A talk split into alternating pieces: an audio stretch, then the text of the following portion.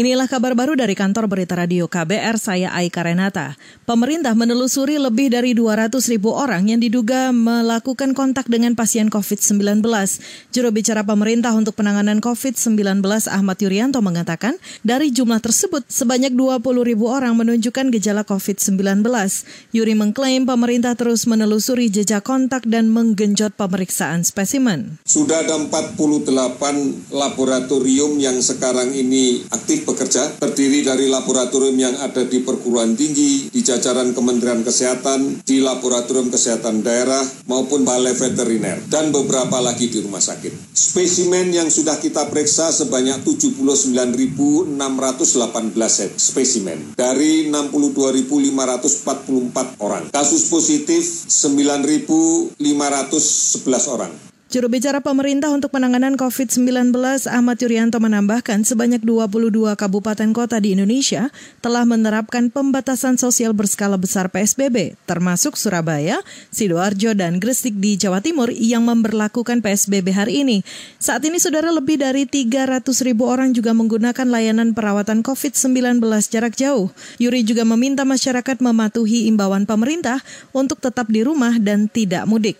Para ahli yang terlibat dalam Komisi Nasional Flu Burung dua ribu enam sampai dua ribu sepuluh menyarankan pemerintah melibatkan para ahli dalam menangani pandemi covid sembilan belas.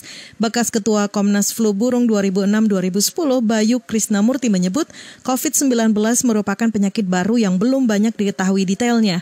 Karena itu ia meminta pemerintah tidak salah mengambil tindakan atau dalam mengeluarkan pernyataan. Jadi gandeng eratlah sains dan iptek. Pekerjakanlah para ilmuwan kita, perguruan tinggi, lembaga-lembaga itu sejak awal harusnya digandeng. Jangan memberikan statement tanpa dukungan dari mereka. Bekas Ketua Komisi Nasional Flu Burung dua ribu enam sampai dua ribu sepuluh, Bayu Krisnamurti, juga meminta pemerintah lebih tegas dan satu komando dalam penanganan wabah covid sembilan belas. Langkah pemerintah daerah juga harus sinkron dengan apa yang diputuskan oleh pusat. Bayu juga meminta pemerintah memperbaiki keterbukaan informasi mengenai covid sembilan belas. Kita beralih, saudara. Menteri Hukum dan H A M Yasonna Laoly mengklaim pembebasan tiga puluh delapan ribu narapidana hasil program asimilasi telah melalui persyaratan dan prosedur ketat.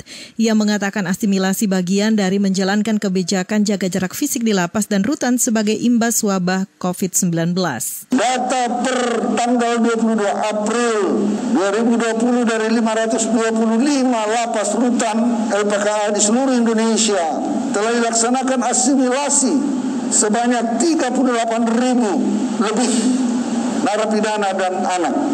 Bahwa mereka semua adalah yang sudah memenuhi syarat.